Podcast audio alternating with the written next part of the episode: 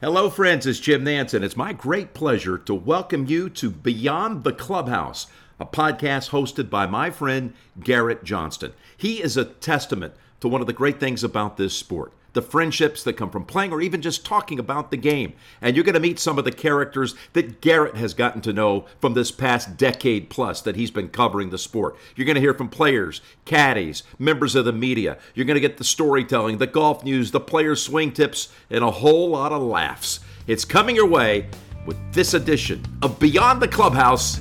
Here's Garrett. Well, thanks, Jim Nantz, for the very nice intro there. Uh, big week, a big finish for Collin Morikawa, getting the win in a playoff versus JT. And a big finish, and I was able to get JJ Jakovac, um, his caddy of the last year, on the program. Collin Morikawa's caddy. Really good interview here. I think you're going to enjoy the insight of what happened, what it was like on Sunday. Of course, that short putt in regulation on 18 that almost didn't go in how they talked about it and what their initial reaction was after they had to walk out that green and go straight into a playoff with JT, the superstar. So a lot of good insight, of course, some of the amazing shots that Collin hit on Sunday as well. We talked about the par five fifth and some of those amazing second shots and the near ace they had, of course. Uh, so a lot, a lot going on in this one. I think you're really going to like the insight we get here from JJ very fun and a good player in his own right. So we'll get some some information on him, his background, a Napa, California guy, a San Francisco Giants fan. A lot of fun stuff to to know and to learn about JJ.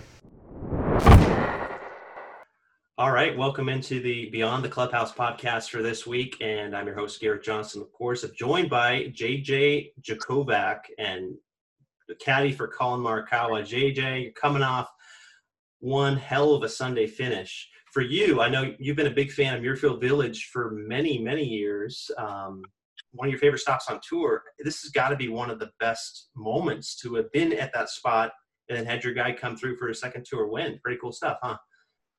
Yeah, it was it was incredible. I mean, uh, it is one of my favorite golf courses on tour for sure. Um, obviously, it's my best experience at that golf course because I had never won there before. But um, it was uh, it was pretty special, especially in the fashion that he did it in. It was, um, I, I mean, to be completely honest, if I'm being completely honest, after we, I'll just I guess go through the end of the round. If we after we chopped it around on 15 and made actually a really good par save, we went rough to rough to rough, and then he had a nice pitch from the face of a bunker up to like five feet.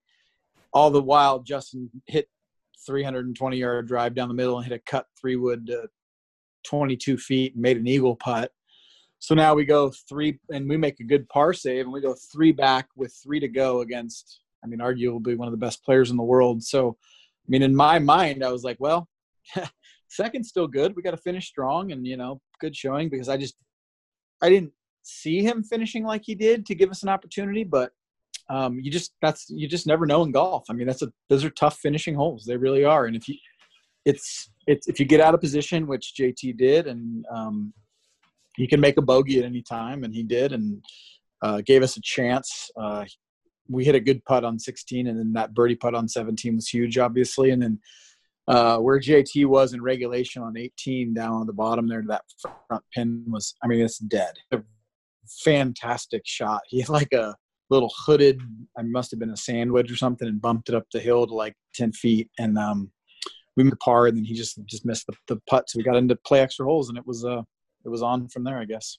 You know, a lot of fans watching on Sunday, they may not have realized this was Collin Morikawa's first time ever seeing Muirfield Village. He didn't play Memorial last year. For for you, I think you said what was it Tuesday was his first time he ever set eyes on the course. So even more impressive that he comes back from three back with three down to play against a superstar like JT, huh? Yeah, um, I guess that gets a little overlooked. Um, he was comfortable on it right away. I mean, he talked about it in his interviews. I think um, it's a golf course. Uh, it's a second shot golf course. It's you know there's some very tough tee shots, but for the most part, it's a little bit generous off the tee um, compared to compared to some tour courses. But it's it's all about second shots and getting your ball on the right level and getting it in below the hole and things like that. So and it's also you know Jack. It's a definitely a a, a, course that fits a fader, and Collin likes to fade the ball, hit it left to right. So um, he was instantly comfortable on it, and you could tell that you know right away. Definitely. Um, what did you, for, for you as the caddy on that final round yesterday, what was the biggest challenge of from a caddying perspective, from your job perspective? Hmm. That's a good question. Um,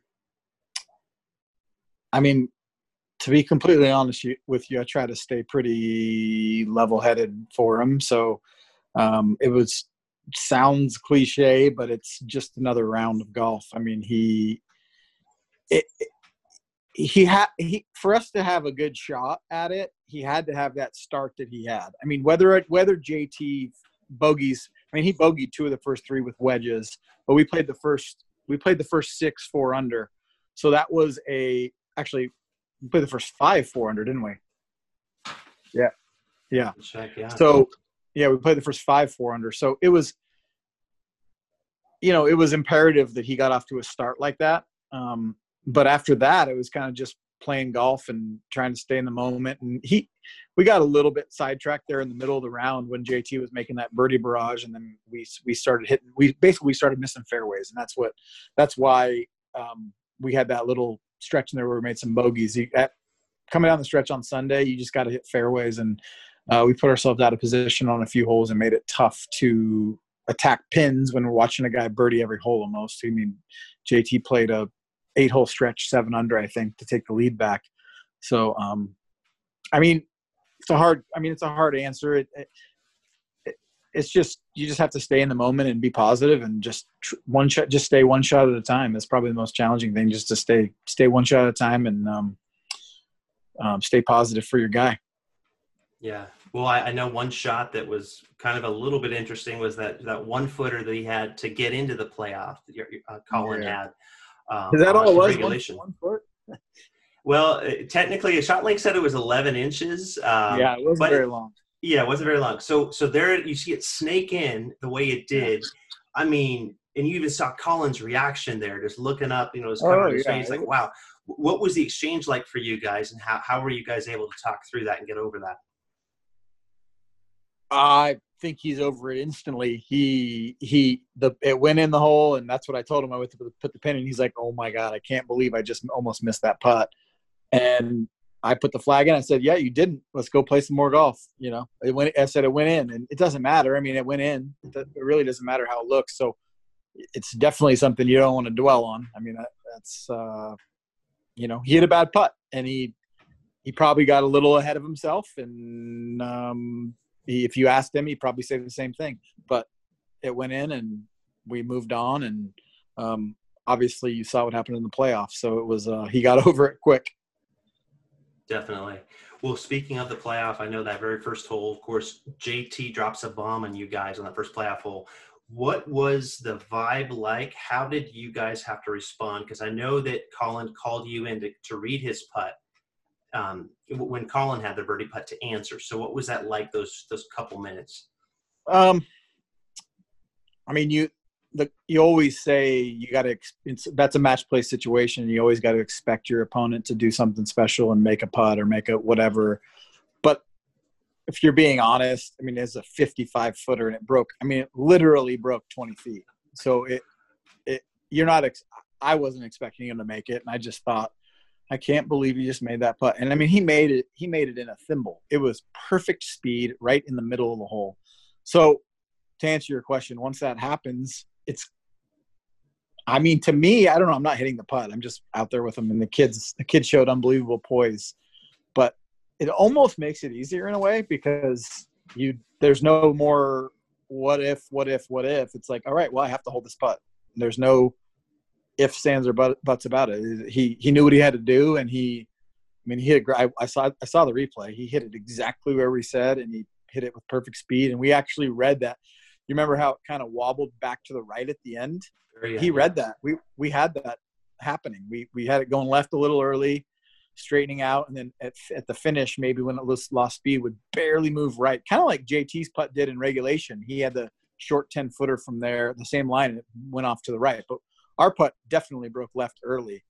Um, so he just, yeah, he picked, he picked a line out and he hit perfect speed and hit a nice putt. And it was, it was pretty awesome because yeah, that's not a lot. Not a lot of people make that putt. Actually, I was I was in the locker room afterwards talking to another player, and um, he was like, you know, I'm not gonna, not to say anything bad about you guys, but I thought when JT made that putt, it's over. Sometimes golf tournaments are just supposed to end like that. You know, he made a 55 footer, and it's like, in that fashion, it's like that that's over. But Collin just somehow wheeled it in, and he made hit a perfect putt, and it found the bottom. So we got to got to live another day.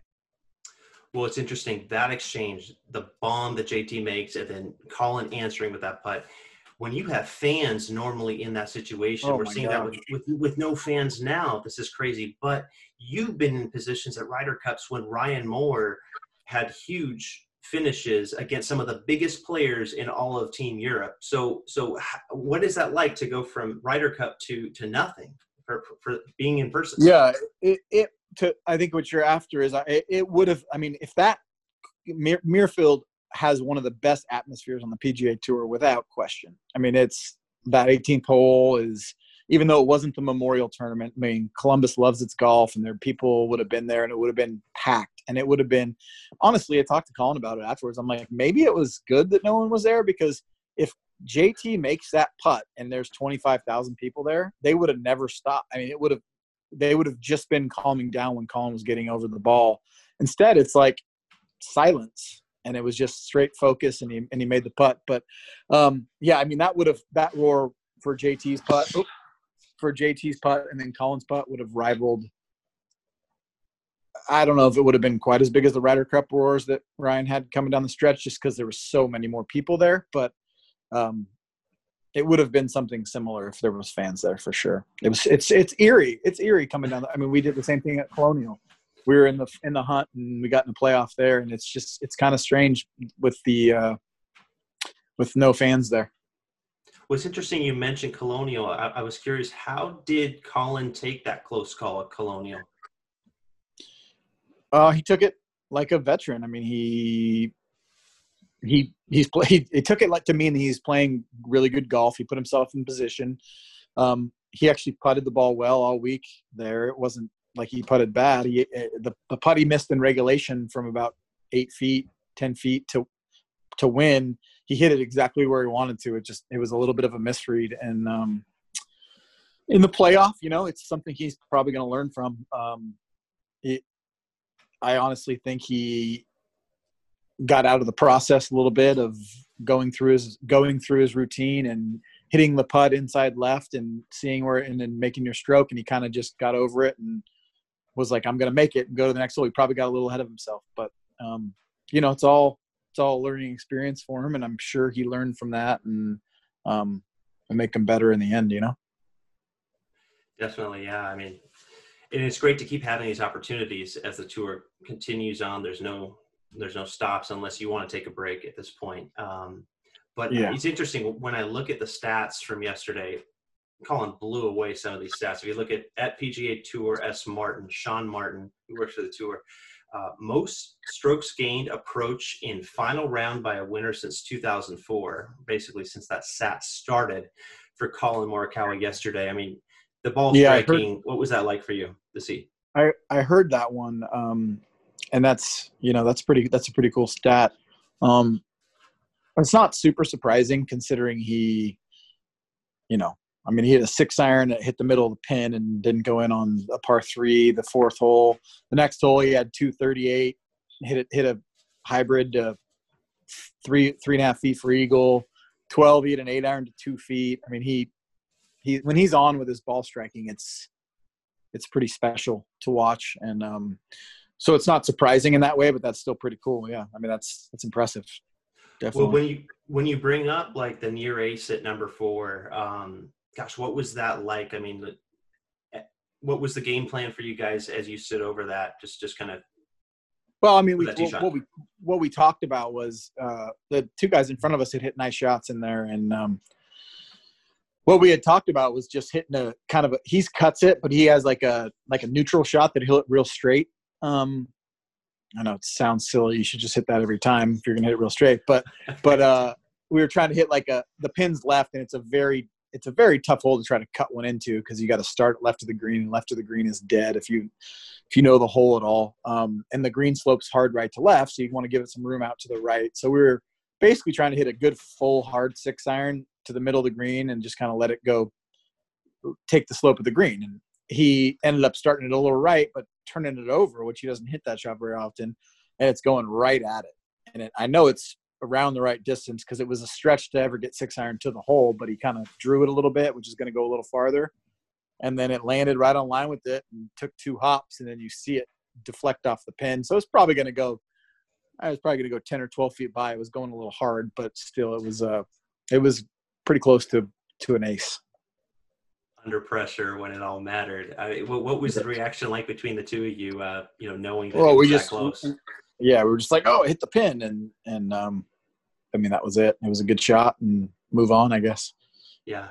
What the better, that? the better shot was the next shot. The hybrid on five was pretty special. A little bit into the wind. It's still early in the morning. The ball's not going super far, and he's he flies his hybrid about two thirty six, two thirty eight, something like that. We had two twenty eight front, two thirty two hole, but it's early and it's not going super far. And if you carry it one yard short, it's going in the water. So he had a high cut hybrid right at it. I'm just going, be the right club. I mean, I knew it was good. Um, thought maybe it'd be a little long, if anything, but it ended up, I don't know, three and a half feet below it. And that's another thing uh, Sean Martin brought up too unprecedented results there. No one else has ever hit a shot or multiple shots within four feet of that hole in their career. And of course collin does it oh i don't know two times in four days.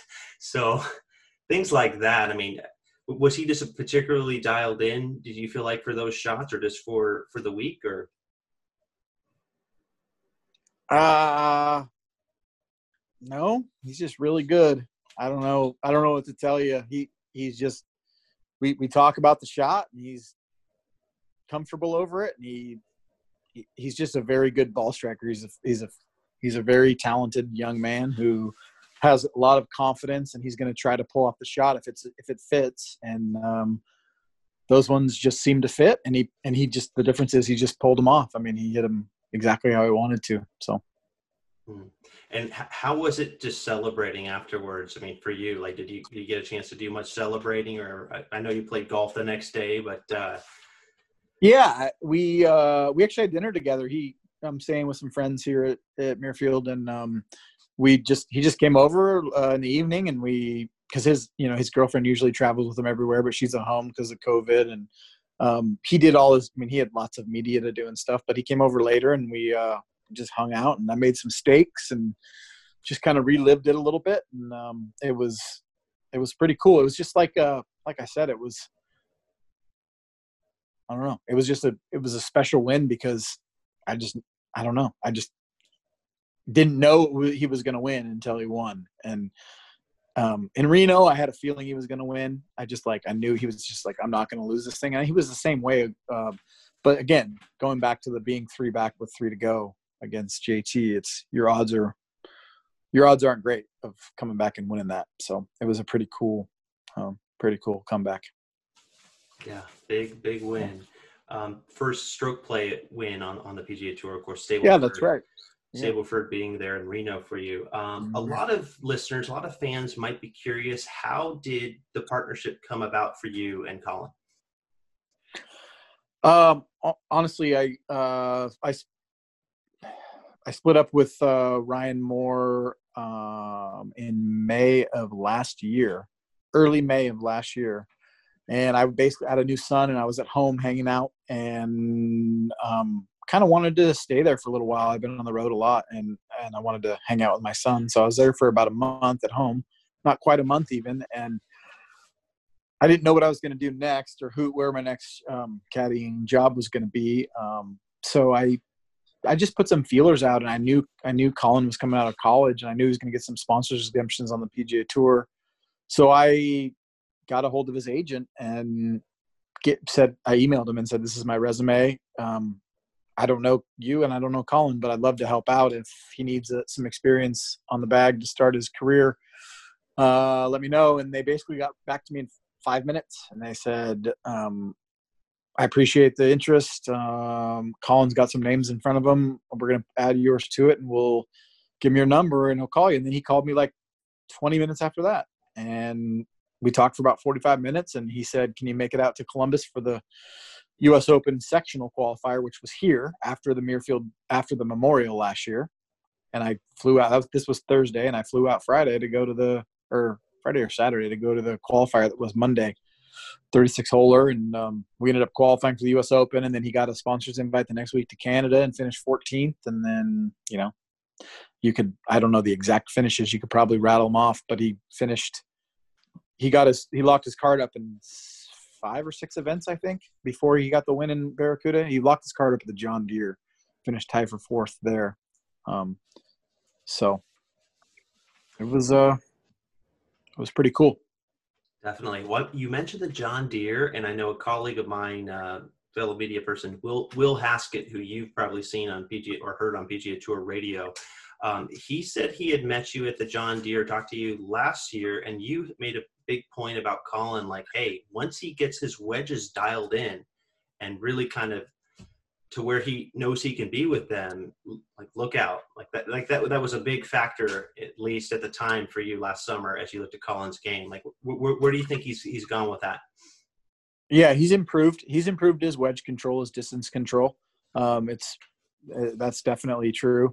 Um yeah i just felt like it he wasn't capitalizing as i mean he was making tons of birdies with eight irons and nine irons and stuff like he always does but we were you know 80, 70, 60, 100 yards. He wasn't hitting it quite as close as even he probably thought he should. So I just thought if he, that's one of those things where you see, you talk, you hear everybody talk about if you, if you get real, real dialed in your wedge game, it's, um, I mean, if you're getting up and down most of the time from inside 100 yards, you're going to be tough to beat. Anyone is, and he worked on it. He got a TrackMan. He worked on his numbers, and he's, um, yeah, he's he's definitely improved in that in that area. Right. Well, you mentioned TrackMan and improvement there. Um, what what do you feel is kind of Collin's biggest strength? I know people talk about ball striking, but you know, what do you see with him overall as as the biggest strength or strengths? It's probably a tie. I mean, I can't give it. I want I want to say his his just overall demeanor and he just he's such a great competitor and he's so he's he never he never gives up like i like i said i mean we're he i think in his mind yesterday he never really thought he was out of it and he was going to finish like a you know like a winner and he did. Um so his his overall demeanor is just way beyond his years and super impressive but you can't overlook his ball striking is special i mean i know that people wear it out and talk about his stats and stuff but it is true i mean if you're if you're just better at hitting the ball close to the hole from 170 than other guys, I mean, it, it comes down to numbers, right? I mean, if you if a normal PGA Tour player hits a hits a 175 yard shot on average to 30 feet, and Collin hits it on average to 18 feet over the course of a season, you just it, that's just that's a massive more amount of putts that he'll make. You know, you get what I'm saying? A, a 30 yeah. a 30 footer by a tour player is probably or a 25 footer is in the 8% to 7% range and a 17 footer is a 30 35% you know or something like that so it becomes a numbers game at that point and that's definitely one of his major strengths is just hitting the ball consistently and if you think about it from a just a straight up oh duh kind of thinking it's like not only if you hit closer do you have more birdie chances but if you hit it better you miss less screens and you have less bogey chances so it it adds up to it adds up to good scores. So that's one of his that's his best physical strength is his is his ball striking, but his mental strength is pretty special as well. Saving shots uh, and of course the mental strength, big big yeah. pluses for for Collin.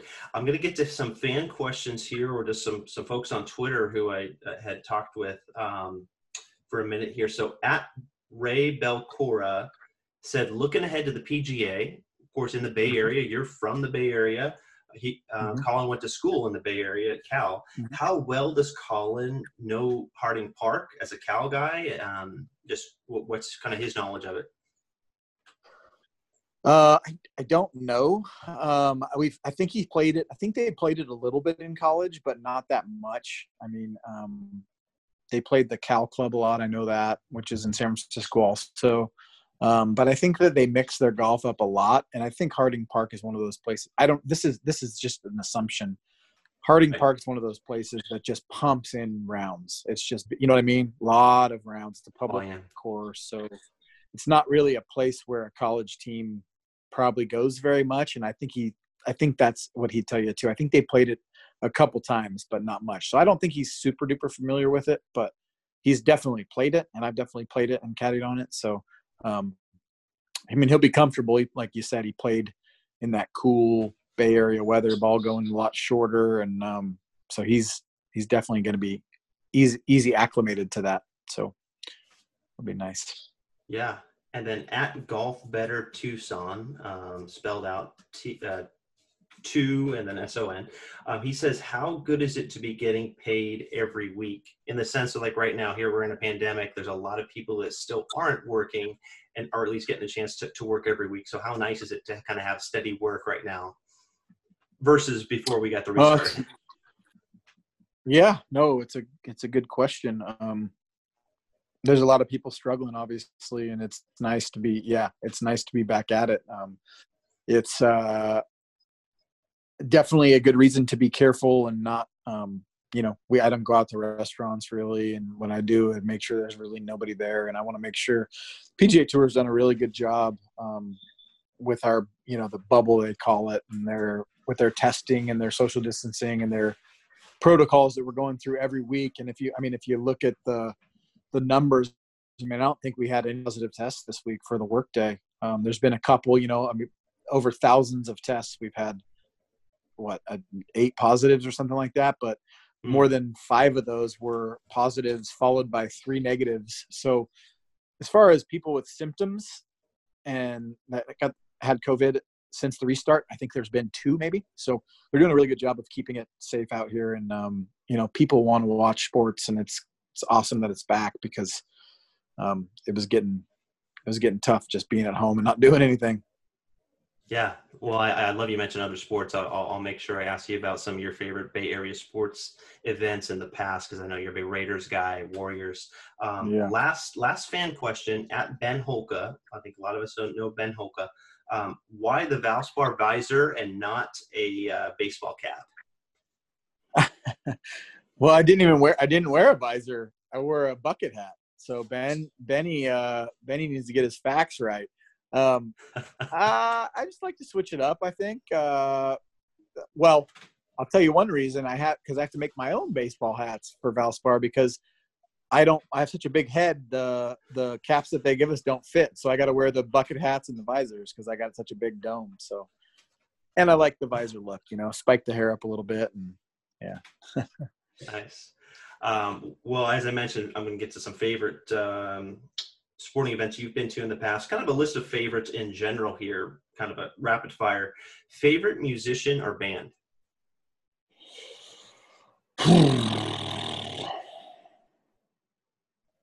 I'm going to say, God, this is a tough one.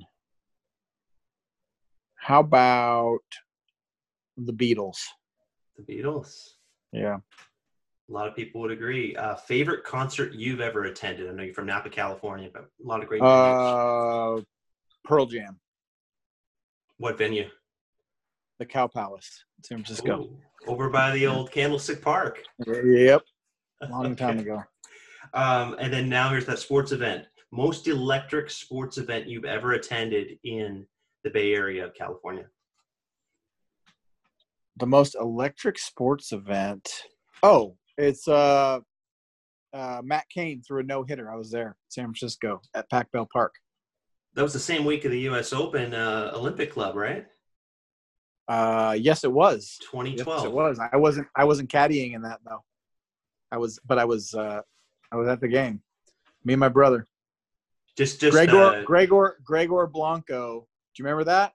Caught yeah. a double in the gap. It was a hundred percent a double in the gap in the ninth, eighth or ninth inning, and saved. It was un- the most unbelievable play. You watched it on replay. Like he he made his jump on the ball before the ball the contact was even made. He started moving. It was an incredible play. I think it was Gregor Blanco, wasn't it? Yeah, or Pagan. It was either it was either Blanco or Angel Pagan. Anyway, it was pretty incredible. But the feeling, the electricity among the home fans as that huge play happens to keep it going, like what what, what was that? It's just you know, it's just uh, your hair standing up, and it's just the the amount of energy in that place was incredible. How about favorite movie? Uh,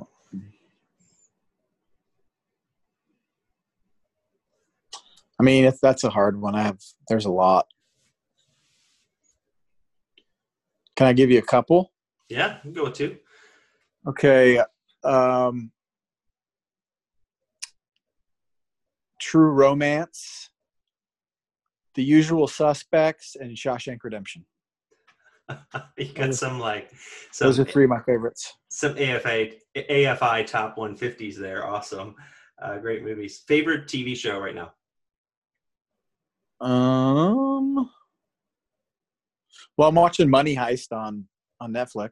That's pretty good. Pretty interesting. It's a sub. It's a not subtitles, but it's dubbed over. It's like a Spanish show. It's pretty good. I like it. Hmm. Favorite round of golf that you've ever played at this point? Boy.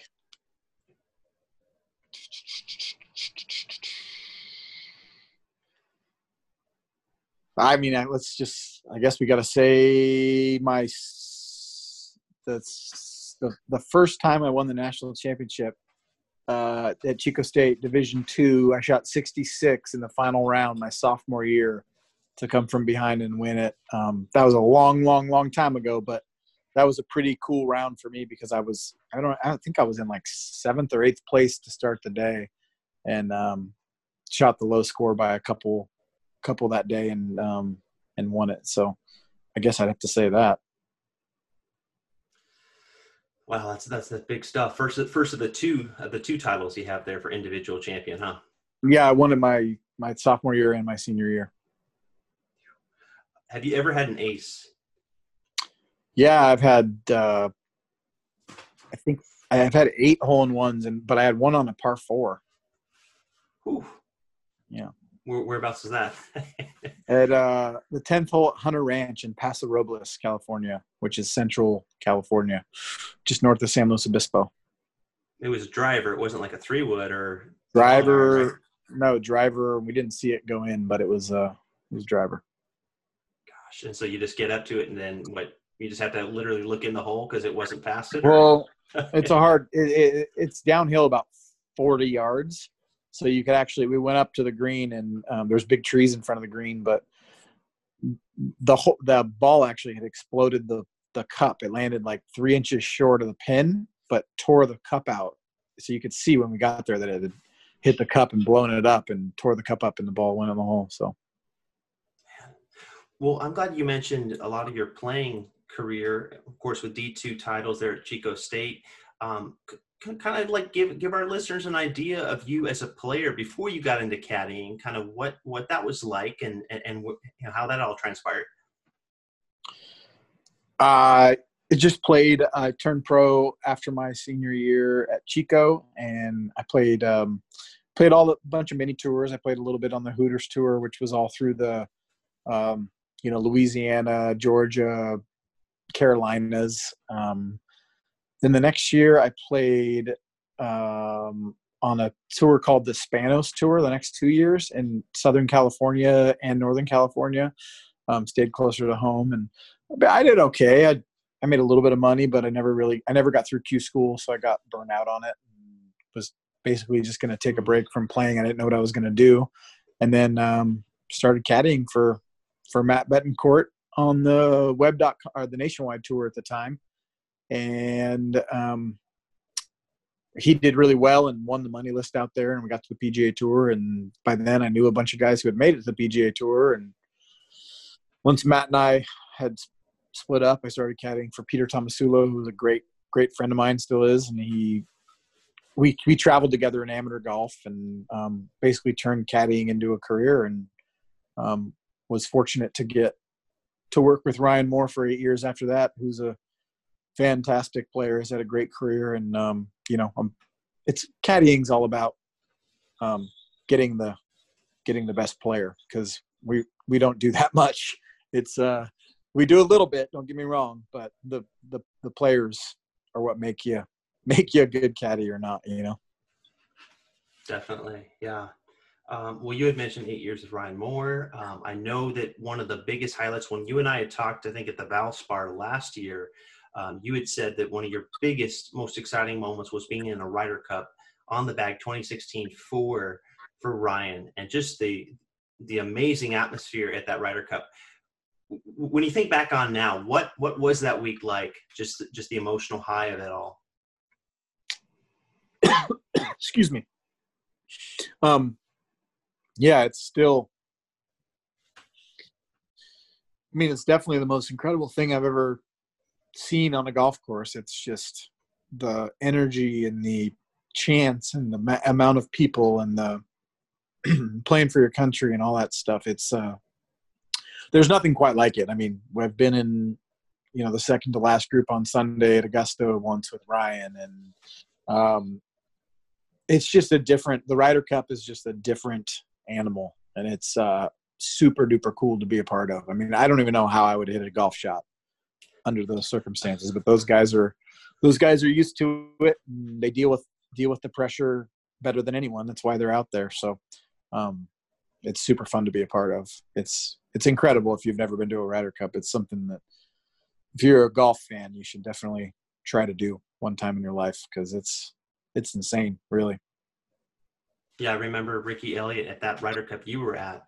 Um, that was his first as a caddy, and he had said because Brooks was nervous in that moment. He said, "Tee it up as high as you can on that first hole here, and swing as hard as you can." You know what I mean? Like, because it was so yeah. loud, like that atmosphere. Yeah. I mean, what is that first tee atmosphere like? I can't. I mean, uh, like I said, I don't know how they pull, how they swing, but um, it is.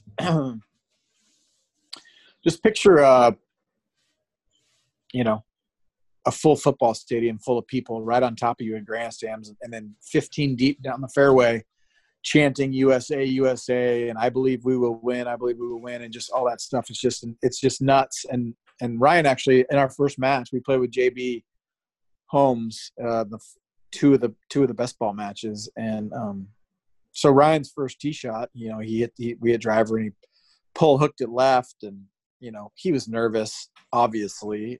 And I tried to lighten the mood a little bit because after he pull hooked it left and the over the left bunker into the trees, and and we he gives me a drive and we're walking off the tee, and I looked at him like, "What are you nervous or something?" Like as a as a joke, obviously, and he kind of chuckled. And actually, Bubba was a Bubba was huge for him at that tournament. Bubba was a, a vice captain and he or an assistant captain, and he he was with us that day for at least the first nine holes right by us and you know talking to Ryan because they're buddies and he was big. Mm. Well, and you obviously being a part of that clinching final putt, that final match, it was Moore's point that got you know made it a, a U.S. win.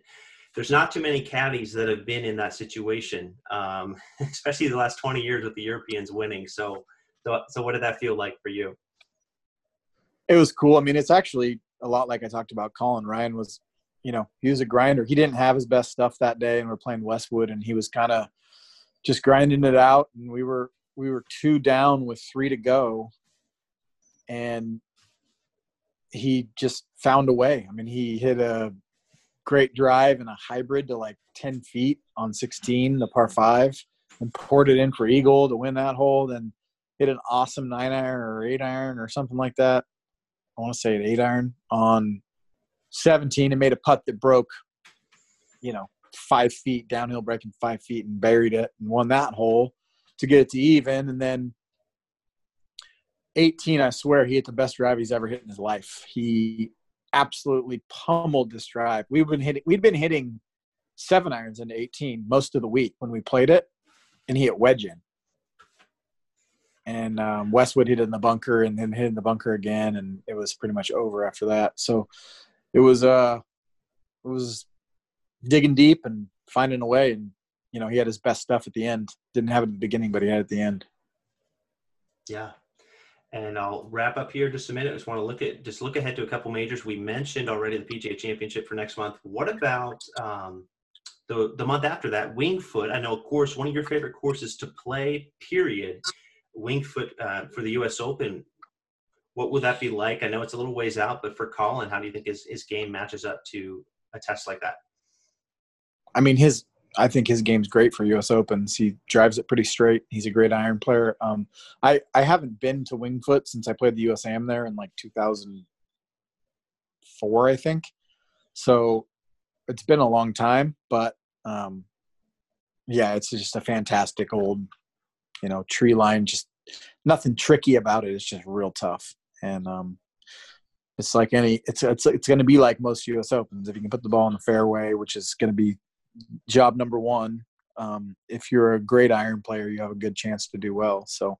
Um, it's just a sweet it's just a really nice piece of property beautiful golf course and it's just like i said nothing tricky just very very tough. Yeah. Then the, the last major of the year of this calendar year would be at Augusta. And um, you said in the past it's one of your favorite courses, really your favorite course to caddy. So what what do you think with his game matching up with Augusta National and, and, and just the layout there? Um,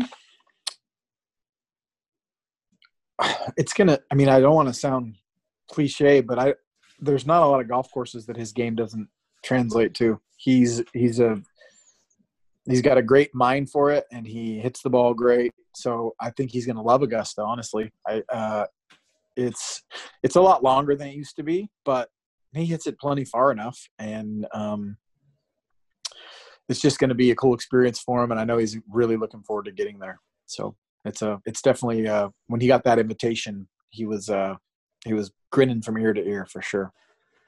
Right. And then last, I gotta I gotta finish with a funny one. You mentioned just almost in passing that you've had eight hole in ones, eight aces in your life. Uh, what was the best experience with the, with with the buying rounds for people afterwards uh, of those eight aces for you? Um, some good ones, I'm sure. Yeah, probably be probably at uh when I made it at I made it at the Northeast Amateur at Wannamoisett when I was in college still on number 12 in competition. But my host, the host that I was staying with bought drinks for everybody. So that because I because I wasn't 21. So that was probably my best experience because I didn't have to pay for any of them. So well, good stuff, man. JJ, I appreciate you coming on for a bit and uh, sharing some stories and talking about kind of the uh, the battle that was yesterday um, against JT. No problem. Thanks for having me. All right, so yeah, really enjoyed that interview with JJ Jakovac, uh, the caddy for Collin Morikawa. Obviously, a lot happened there down the stretch and in the playoff. Really cool stuff. I, I really liked what he said about coming off the green on 18, going into the playoff after almost missing that short putt. How JJ was ready to steady his guy there and say, hey, we're moving on. It's done. We're going to the next hole. So, really good stuff. I'm sure Collin learned a little bit from that close playoff loss there a couple weeks before. Um, but yeah, really enjoyed this episode. Hope you had a good time listening to it. And you can follow me again on Twitter at JohnstonGarrett. Keep the questions coming. I'm going to make sure that that's a consistent part of this and look forward to catching up again soon on Beyond the Clubhouse.